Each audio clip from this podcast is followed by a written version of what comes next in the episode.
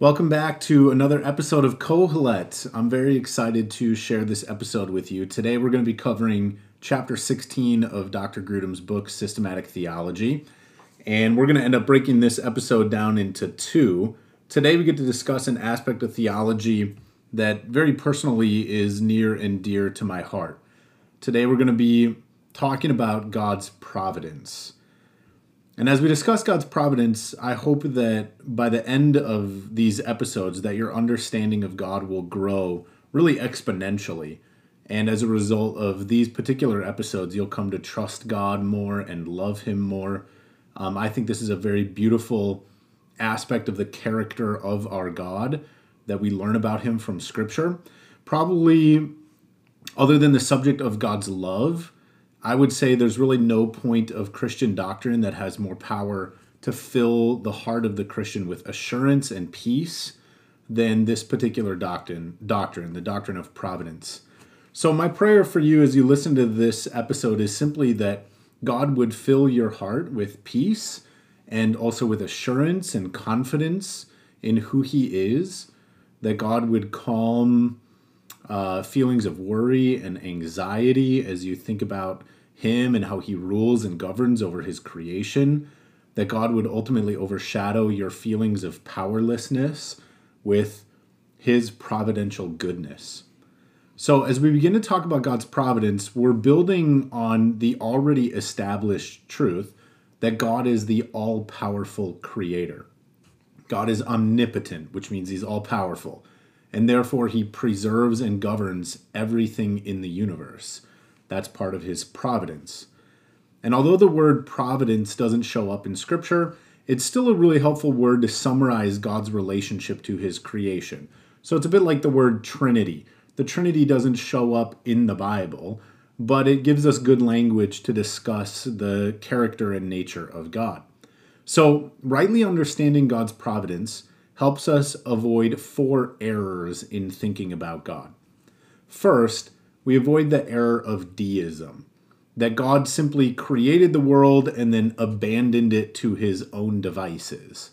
When we use the word deism, a lot of people think of kind of the watchmaker God who made this thing that is the universe and then set it free to go and operate without any personal involvement in that world. We're going to avoid that error. Second, in studying God's providence, we avoid the error of pantheism. Pantheism is the idea that creation is some part of God, but he's not over it, he's not outside of it. It's it's an aspect of him. God's providence actually means that God is actively involved in governing creation at each moment, but he remains distinct from creation. Creation is not a part of him he's outside of it, but he lovingly, uh, providentially cares for it and oversees it.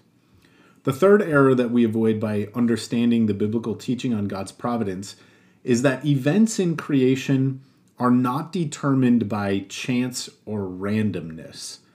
Proverbs 16:33 declares that even the casting of the lot is determined by God.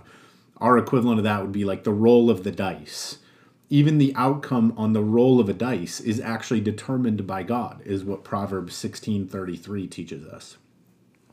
The fourth error that God's providence overcomes is belief in fate or determinism. Um, that idea would claim that there's this impersonal universe, and that impersonal universe just determines the destiny of people. Rather, God's providence teaches us that a loving, personal God who's infinitely powerful presides and rules over every human life and over every event that unfolds in this creation that God has made. So here's our definition of God's providence as given by Dr. Grudem on page 420 of his book. God's providence means that God is continually involved with all created things in such a way that he keeps them existing and maintaining the properties with which he created them. He cooperates with created things in every action, directing their distinctive properties to cause them to act as they do. And he directs all things to fulfill his purposes. That's a huge definition. So let me read that again. And we're going to break it down into a, a number of different parts. So don't don't worry. God's providence means that God is continually involved with all created things in such a way that he keeps them existing and maintaining the properties with which he created them. He cooperates with created things in every action, directing their distinctive properties to cause them to act as they do. And he directs all things to fulfill his purposes. Now, this is a weighty, deep deep doctrine. Dr. Grudem spends many pages discussing God's providence. And uh, this is just the very tip of the iceberg. Lots of theological work has been done on this topic. But we can briefly restate the definition that I've given with three words preservation, concurrence, and government preservation, concurrence, and government. And we'll explore each of those in more detail. But if you're paying close attention, then you may already be a little squeamish with the definition that I offered here. And that's because this can be a subject that intersects with man's free will. And as a result, it can be a very challenging topic. Some people struggle with some of the concepts that we're going to talk about today. And we're going to have to press into some of that discomfort in order to talk about God's providence.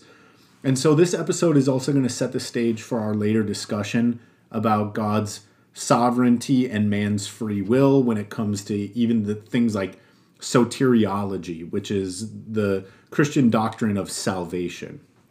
So let me give two little ca- caveats here at the beginning. First, there's been a lot of disagreement about these subjects through the course of the church, and I want to recognize that reality it's quite possible that by the end of these two episodes on God's providence, you may disagree with some of the things that are taught here. Our goal is to present the information, uh, to state our position, and also to state another position. And then what happens from there is really up to you to weigh through the kind of evidence that we produce for you to land on your own position.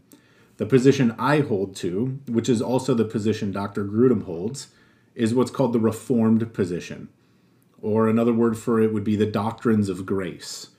Or how I'm going to continue to refer to it throughout these episodes is the Calvinistic view. And I'll be honest and tell you, I actually hope that I can persuade you to agree with my position. I think Dr. Grudem presents a lot of really good evidence, and his desire would be to persuade you as well. We hold the position because we believe it's biblical. We believe that it's taught and supported by the scriptures. But we're not going to pretend like it's the only view. So we will uh, present some evidence for the other side as well. And then again, you can go and do your own work by further studying God's word to see for yourself. Um, I went through a process in my own life that I'll share towards the end of the second episode about weighing the evidence for myself. That was a very meaningful process. And so I really hope that you'll go do kind of some of your own research by looking at God's Word. When, when I say research, I don't mean Google, I mean going to the source text, which is God's Word, to see for yourself whether the things that we teach about this topic are actually biblical. And if you really, really want to go deeper into the subject matter, then I would highly recommend to you a recently released book by John Piper called Providence. And it's an excellent book. And um, it's several hundred pages long. So it will go into more detail regarding some of the questions and problems that we encounter as we go through this episode. But phenomenal book. And uh, it would definitely help kind of round out your understanding of this topic. In that book, John Piper actually offers another definition of God's providence that I think is really helpful. And so I want to read that definition for you as well. He says, We believe that God, from all eternity, in order to display the full extent of his glory for the eternal and ever increasing enjoyment of all who love him, did by the most wise and holy counsel of his will freely and unchangeably ordain and foreknow whatever comes to pass. We believe that God upholds and governs all things, from galaxies to subatomic particles, from the forces of nature to the movements of nations, and from the public plans of politicians to the secret acts of solitary persons, all in accordance with his eternal, all wise purposes to glorify himself, yet in such a way that he never sins, nor ever condemns a person unjustly, but that his ordaining and governing all things is compatible with the immoral accountability of all persons created in his image. That's a great definition. If you want to hear it again, you can just back up a few seconds and listen to it over. So let's dial, uh, delve deeper into God's providence by discussing the first of those three words that I gave you, which is the word preservation. We can define preservation like this God keeps all created things existing and maintaining the properties with which he created them. Hebrews chapter 3 or chapter 1 verse 3 tells us that Christ upholds the universe by the word of his power. And Colossians 1:17 tells us that in Christ all things hold together. So ponder that for a minute. Christ upholds the universe by the word of his power, and in Christ all things hold together. And then Nehemiah chapter 9, verse 6 declares, You are the Lord, you alone. You have made heaven, the heaven of heavens, with all their host, the earth and all that is on it, the seas and all that is in them, and you preserve all of them, and the host of heaven worship you. The clear teaching here is that the universe and the earth and the people who populate it are not self existent. Rather, everything in all of creation, from individual people to the earth to the universe as a whole, are utterly dependent upon God for their existence. So, if ever there was a moment where Christ Jesus ceased to hold all things together by his power, everything except the triune God would instantly stop existing. Or we could even get a little bit more personal and we could say that if at any moment Christ Jesus ceased to hold you in his thoughts, you would instantly stop existing. So, God, in his infinite omniscience, knowing all things, his infinite mind, were to ever stop considering your existence, then your existence would cease. How's that for a beautiful doctrine about how God actually thinks about you?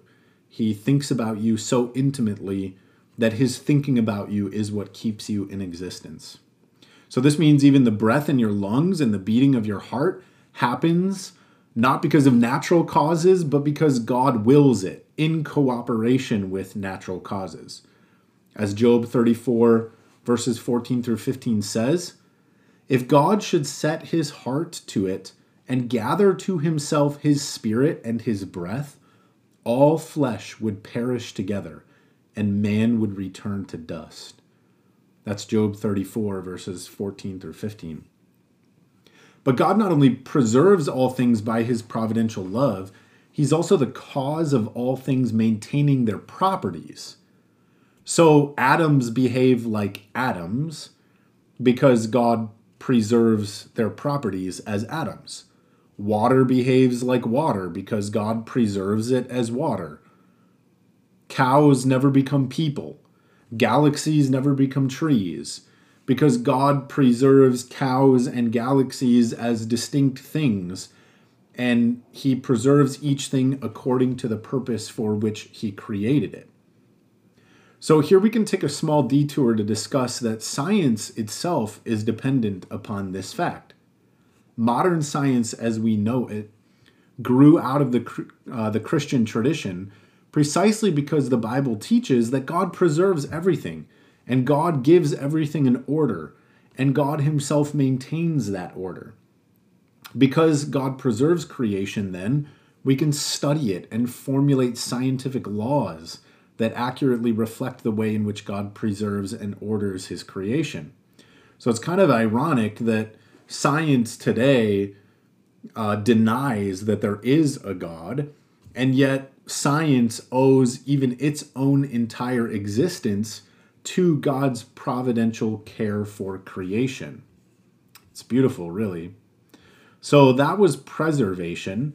The next part of our definition for God's providence deals with concurrence.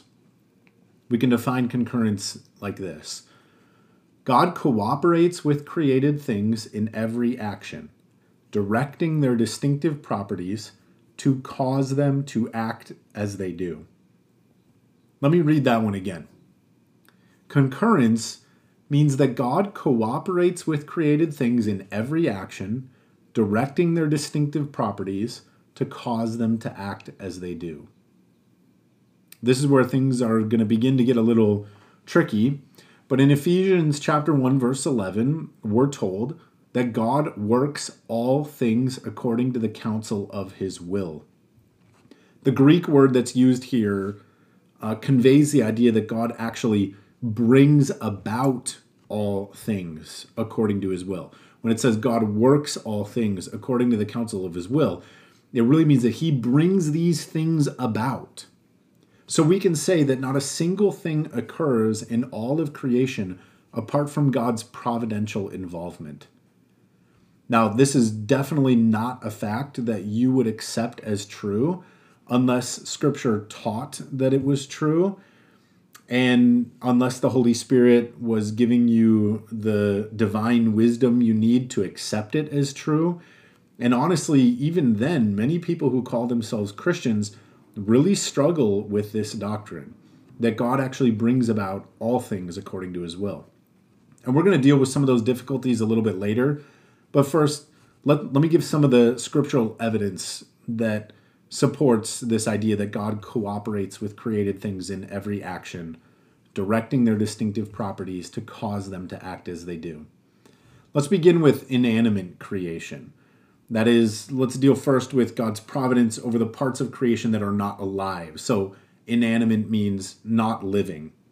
We might think of these things as merely natural occurrences, but Scripture teaches us that God is actually the cause of these things. So, Psalm 148, verse 8 says, Fire and hail, snow and mist, stormy wind, fulfilling his word. So, why does fire happen and hail come and snow and mist form? Why do stormy winds come?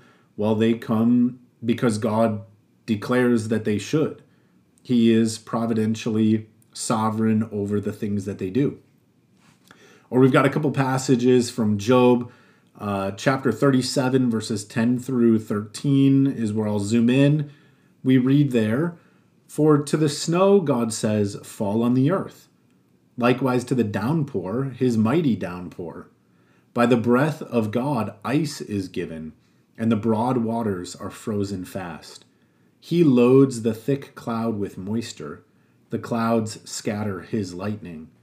They turn around and around by his guidance to accomplish all that he commands them on the face of the habitable world, whether for correction or for his land or for love he causes it to happen. Psalm 137, verses 6 through 7 says, Whatever the Lord pleases, he does, in heaven and on earth, in the seas and all deeps. He it is who makes the clouds rise at the end of the earth, who makes lightnings for the rain, and brings forth the wind from his storehouses. Even something that we think is totally automatic in creation, something like the sunrise, Jesus attributes the rising of the sun to God Himself when He says, God makes the sun rise on the evil and on the good, and sends rain on the just and on the unjust. So, God is providentially at work in concurrence with His creation with inanimate objects, but we're also taught that God is the one who is at work in cooperation even with living creatures. So we can talk about the wild animals. Jesus said, Look at the birds of the air. Your heavenly Father feeds them. And Jesus claimed that even the death of a sparrow is something that happens with God's involvement in Matthew chapter 10, 29. So natural events and events in the lives of an of the animals, God is actively working in all those things. You might look out your window and see a bird uh, plucking at the ground to get some seed to eat. And the bird is acting in that to feed itself. And yet, Scripture also teaches us that it's God, our Heavenly Father, who feeds all of the creatures on earth. And even things that we would typically consider to be random or chance. Scripture says there is no randomness or chance. God is at work determining even those things. So I already mentioned Proverbs 16:33, which says that the lot is cast into the lap but its every decision is from the Lord. So even the flip of a coin or the toss of a dice, God is at work to determine even those things. So God works in cooperation with his creation to bring about events. God did not just make the universe and wind it up and set it in motion and then go away. No, he's intimately involved with every single event and activity taking place in creation. Now, where the idea of concurrence and God's providence becomes more controversial is when we step into the subject of humans and the exercise of our will. So it's one thing to say, you know, God makes the rain fall and God feeds the birds. But we're kind of escalating to a whole nother level when we say that God is actually in cooperation with man in each of our choices so that we don't even act independently of God. And the Bible does not shy away from teaching us that even in human actions, God is still involved. And he's not involved in just a small way, he's actually completely involved. Dr. Grudem says the Bible affirms that events are entirely caused by God. Yet, we know that in another sense, events are entirely caused by factors in creation as well. Both of those things are true because the Bible teaches and affirms both of them. Let me read a longer portion of Dr. Grudem's work at this point because I think he says it so well. If you're trying to follow along in the book, this is from page 425. Dr. Grudem writes The doctrine of concurrence affirms that God directs and works through the distinctive properties of each created thing, so that these things themselves bring about the results that we see. In this way, it is possible to affirm that in one sense, events are fully 100% caused by God and fully 100% caused by the creature as well. However, divine and creaturely causes work in different ways. The divine cause of each event works as an invisible, behind the scenes, directing cause, and therefore could be called the primary cause that plans and initiates everything that happens. But the created thing brings about actions in ways consistent with the creature's properties, ways that can often be described by us or by professional scientists who carefully observe the processes. These creaturely factors and properties can therefore be called the secondary causes of everything that happens, even though they are the causes that are evident to us by observation. Now, this would seem like a contradiction to us as we talk about this, but it's not a contradiction, it's actually only a paradox. So, a contradiction would be to say that we have free will to cause something to happen, and we don't have free will to cause something to happen. So, a contradiction is to state the positive and the negative and say that both are true. Well, you can't have a contradiction, but you can have a paradox a paradox is something that seems incompatible and yet is still true. That we have free will that causes things to happen is true, and that God in his providential activity in creation also causes something to happen is true. And those are not contradictory statements, they're merely paradoxical statements. Now, at this point, we have to say that our goal in defining God's providence is to agree with and affirm everything Scripture teaches. And again, Scripture clearly teaches that God is involved in every single intimate thing that happens in His creation because He's a loving creator.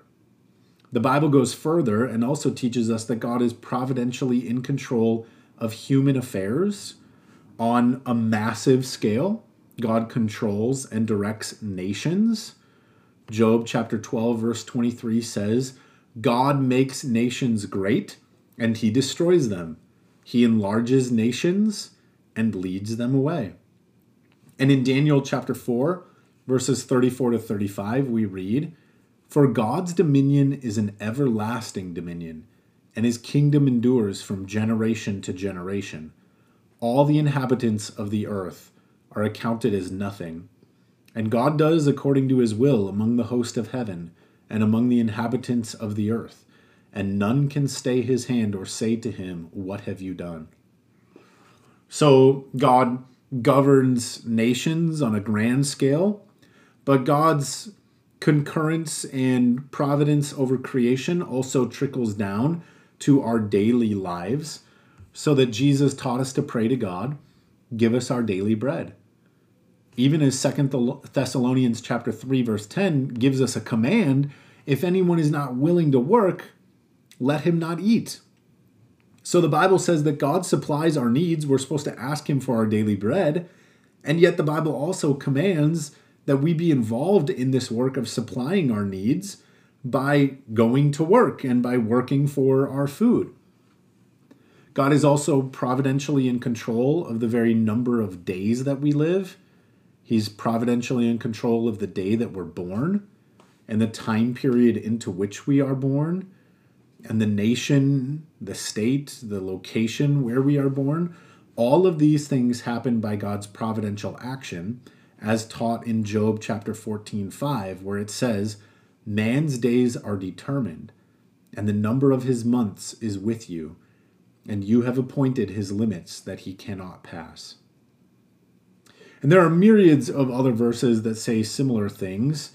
Um, for the sake of time in our podcast, I won't go into all of them, but we can actually go even further. Jeremiah chapter 10, verse 23 says, I know, O Lord, that the way of man is not in himself, that it is not in man who walks to direct his steps. Or Acts chapter 17, verse 28, which says, In God we live and move or Proverbs 20 24, a man's steps are from the Lord. Again, there are a number of other verses we could discuss on this topic, and if you're really interested in getting a fuller picture, then you can look at Dr. Grudem's book on pages 426 and 427. But I want to state here that it's also important at this point that we guard against a really fatal error that could creep in when we begin to reflect on this idea. Just because God is the primary cause of things and is intimately involved in everything we do, that does not mean that we should deny the reality of our choices and our actions. So, this is going to be a recurring theme through the discussion of God's providence. God is providentially in control of everything, but that does not leave us free to deny the reality of our choices and our actions, nor to accept responsibility for those things. Over and over again, scripture also affirms that we really do cause events to happen. We have significance in our choices.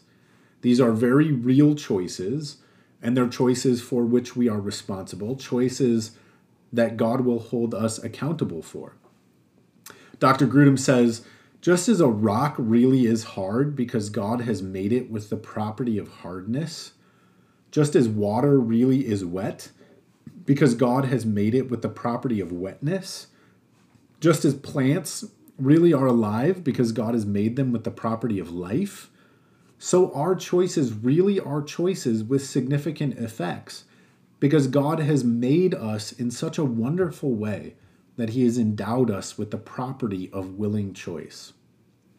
Okay, again, this is a difficult doctrine, but the difficulty does not make it any less biblical. Again, as Dr. Grudem writes, Scripture affirms that God causes all things that happen, but he does so in such a way that he somehow upholds our ability to make willing, responsible choices that have real and eternal results for which we are held accountable. Exactly how God combines his providential control with our willing and significant choices, Scripture does not explain to us. But rather than deny one aspect or the other, simply because we cannot explain how both can be true, we should instead accept both in an attempt to be faithful to the teaching of all of Scripture. So, an illustration might be helpful here, and I don't think that Dr. Grudem came up with this illustration. It's one that I've heard uh, from a couple of different places. But we could say that in the play Macbeth, which was written by William Shakespeare, it's the character Macbeth who kills Duncan. So if we were to ask the question, who killed Duncan, it would be right to answer that question, Macbeth. Because in the play, Macbeth killed Duncan. And yet we could ask the same question, who killed Duncan? And it would be equally appropriate to say that it was William Shakespeare, because William Shakespeare wrote the play. He's the author. And it was in accordance with his plan that that unfolded in the play. So, in a similar way, we can say that God causes things in one way as God, and we cause things in another way as creatures. Now, this is only an illustration. Every illustration falls short at some point. There are limits to illustrations. So, we shouldn't go so far as to say that God does sinful things in causing the actions of his creatures, nor does God approve of the things uh, that are bad. He does not delight in things that are evil or contrary to uh, his commands. Um, God delights only in what is good and right and true and what is in accordance with uh, his desires that are pure and holy and perfect and righteous. So, this brings us then to the question of evil. If God, in some sense, causes everything that comes about in the world, then we come crashing up against this question that has plagued mankind since the very beginning. What is the relationship between God and evil in the world? Does God actually cause the evil actions that people do? And if he does, then isn't he responsible for sin? Well, the fact is, Scripture teaches that God does indeed cause evil events to occur, and he causes evil deeds to be done. But Scripture never teaches that God directly does anything that is evil, nor does Scripture ever blame God for evil or show God taking pleasure in evil, or suggest that God is guilty of evil. So we must never allow ourselves to think that we're not responsible for evil, since God is the primary cause of all things because he is providentially governing all things. Nor should we think that God takes pleasure in evil, nor should we ever blame God for evil. To hold any of those positions would be to hold a position contrary to the clear teaching of Scripture. A really great example of this is recorded for us in Genesis chapters 37 through 50. Uh, it's found in the life of Joseph. Many terrible things happened to Joseph in his life. Numerous people wrong him through their evil actions. Scripture never con- uh, condones those actions, it condemns those actions. And yet, at the end of Genesis in chapter 50, verse 20, Joseph can say to his brothers, You meant evil against me, but God meant it for good. So, in the Bible, evil men are condemned for their evil deeds. And at the same time, we're told that in God's providential plan, God intended these events and actions to accomplish his good purposes. Another good example of this comes in the life of Job. God seems to provoke Satan in that story at the beginning to actually go and destroy Job's life.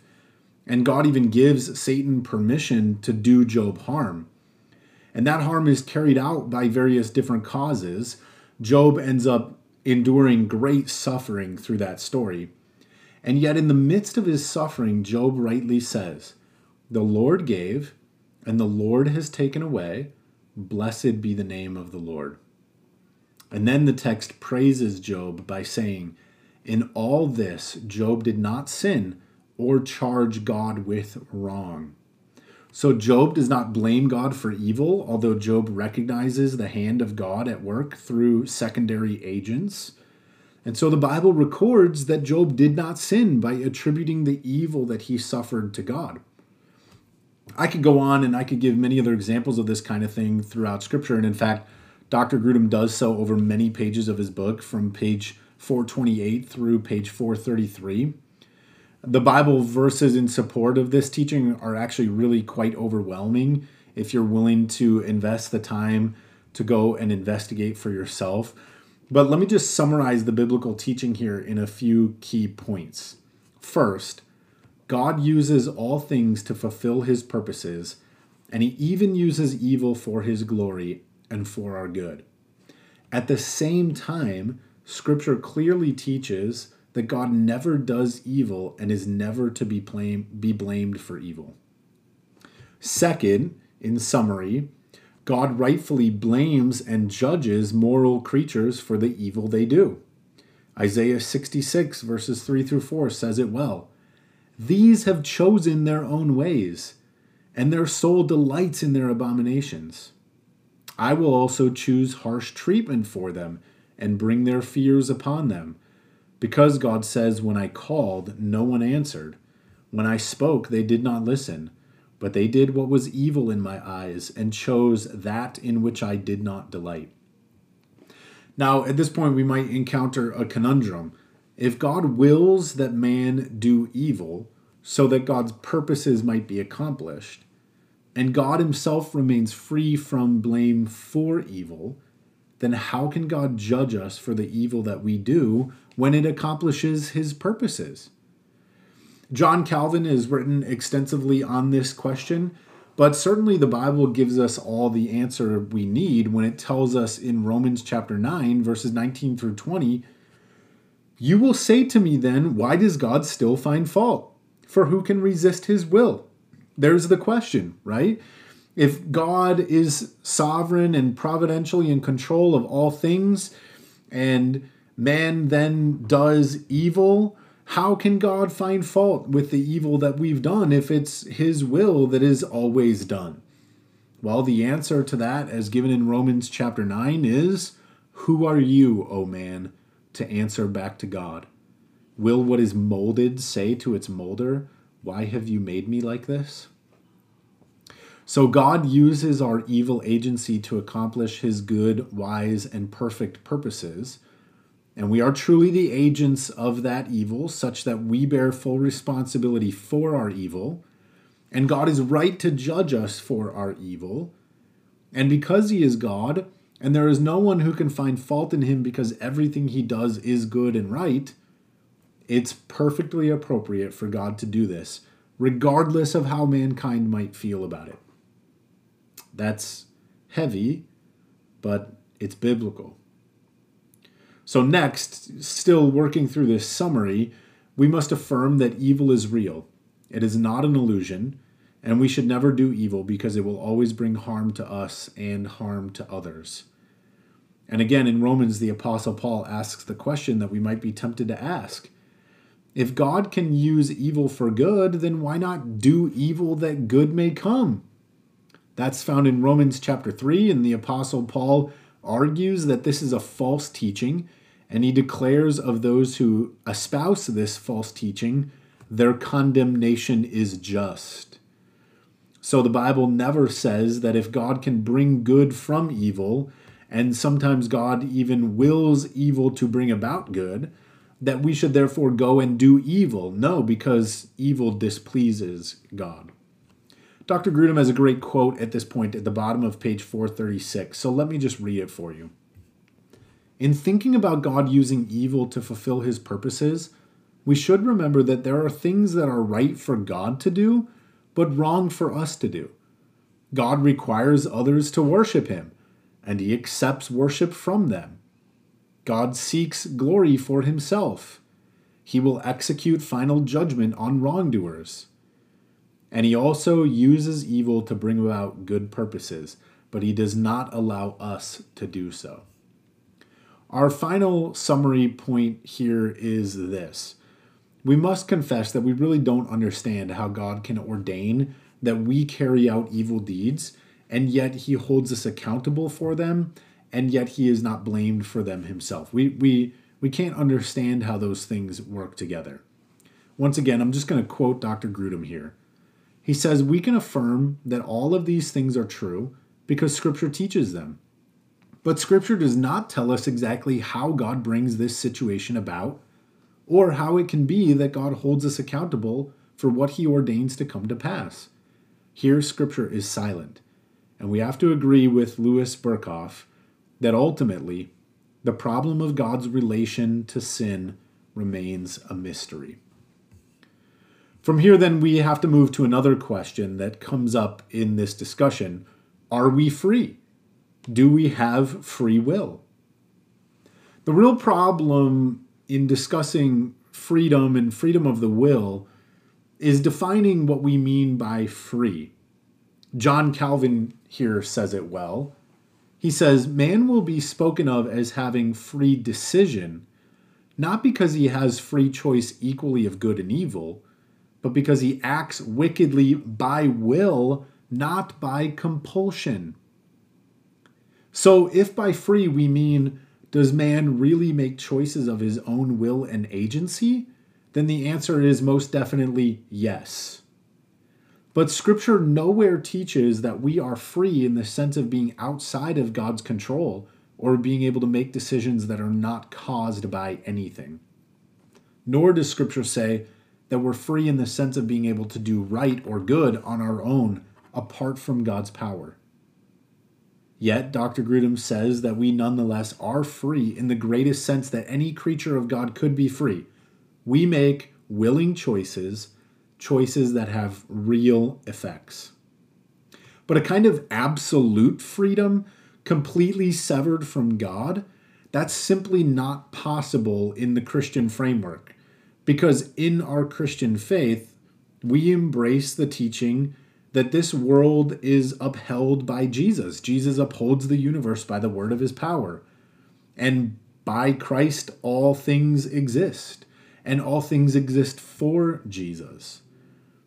So, a kind of freedom that's totally detached from Jesus, who upholds the universe by the word of his power, simply not possible in the Christian worldview.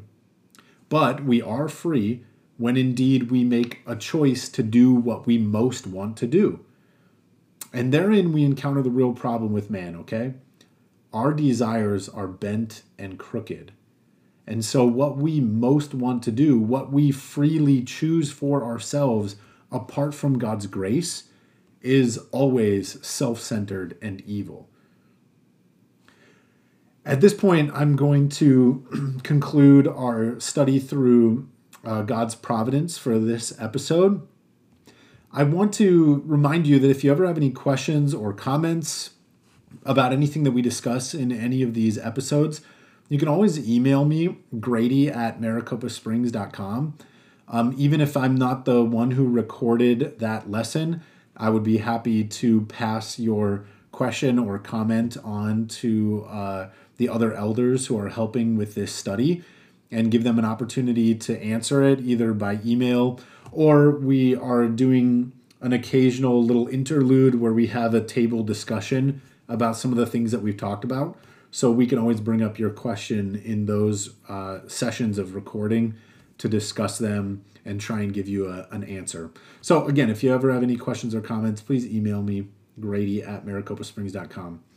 We have got about halfway through this material, much more to come, and we'll revisit uh, several of these ideas as we finish out this chapter. So, I hope that you'll join us again next week as we finish our way through teaching about God's providence. Blessings.